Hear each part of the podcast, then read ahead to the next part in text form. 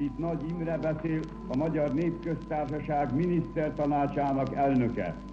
Ma hajnalban a szovjet csapatok támadást indítottak fővárosunk ellen, azzal a nyilvánvaló szándékkal, hogy megdöntsék a törvényes magyar demokratikus kormányt.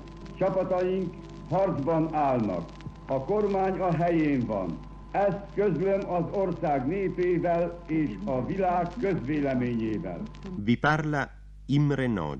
Stamane all'alba forze sovietiche hanno iniziato un attacco contro la nostra capitale, con l'ovvia intenzione di abbattere il governo legale ungherese. Le nostre truppe stanno combattendo. Il governo legale è al suo posto. Lo facciamo presente al popolo ungherese e al mondo.